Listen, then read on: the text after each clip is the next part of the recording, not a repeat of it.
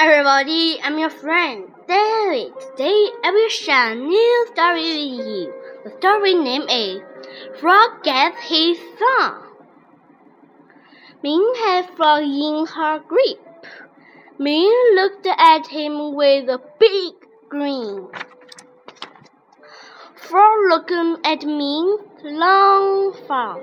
Help! yelled Frog. Let me go. Be still, Min, he said. Sing me a song and I will let you go. Sing? growled Frog. Frog can't sing. Do, do Frog have a laugh?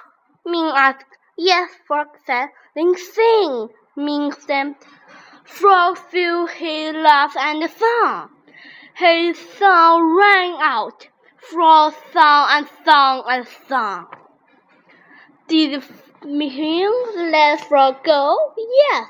Did Frog stop singing? No. Frog can still sing. The end. Goodbye. Thank you for your listening. See you next time.